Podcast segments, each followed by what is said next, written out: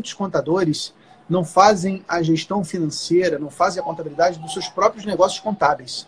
Então, se você realmente quer transformar o mundo, primeiro você precisa arrumar a sua cama. Primeiro você precisa se tornar um bom gestor do seu negócio para que você possa ajudar os outros empresários a fazerem o mesmo.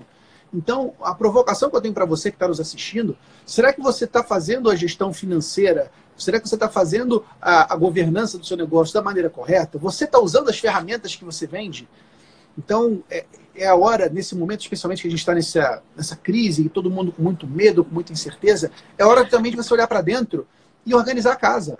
Está na hora de você ter uma gestão financeira profissional, de você ter na tua empresa um fluxo de caixa realizado do que passou pelo passado e um orçamento, um previsto que tem pela frente. Você ser capaz de fazer isso para o seu negócio contábil. Você ter no seu negócio contábil uma demonstração de resultado. Você ter um balanço patrimonial da sua empresa contábil.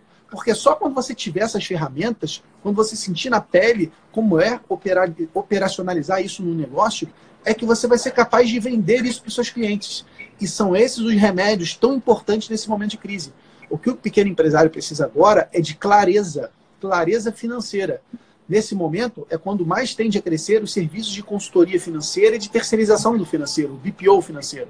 Então agora é a hora de você se fortalecer nessa competência, se transformar num gestor financeiro de excelência, primeiro do seu negócio contábil, para depois sim você estar tá pronto ou pronta para fazer isso para os seus clientes.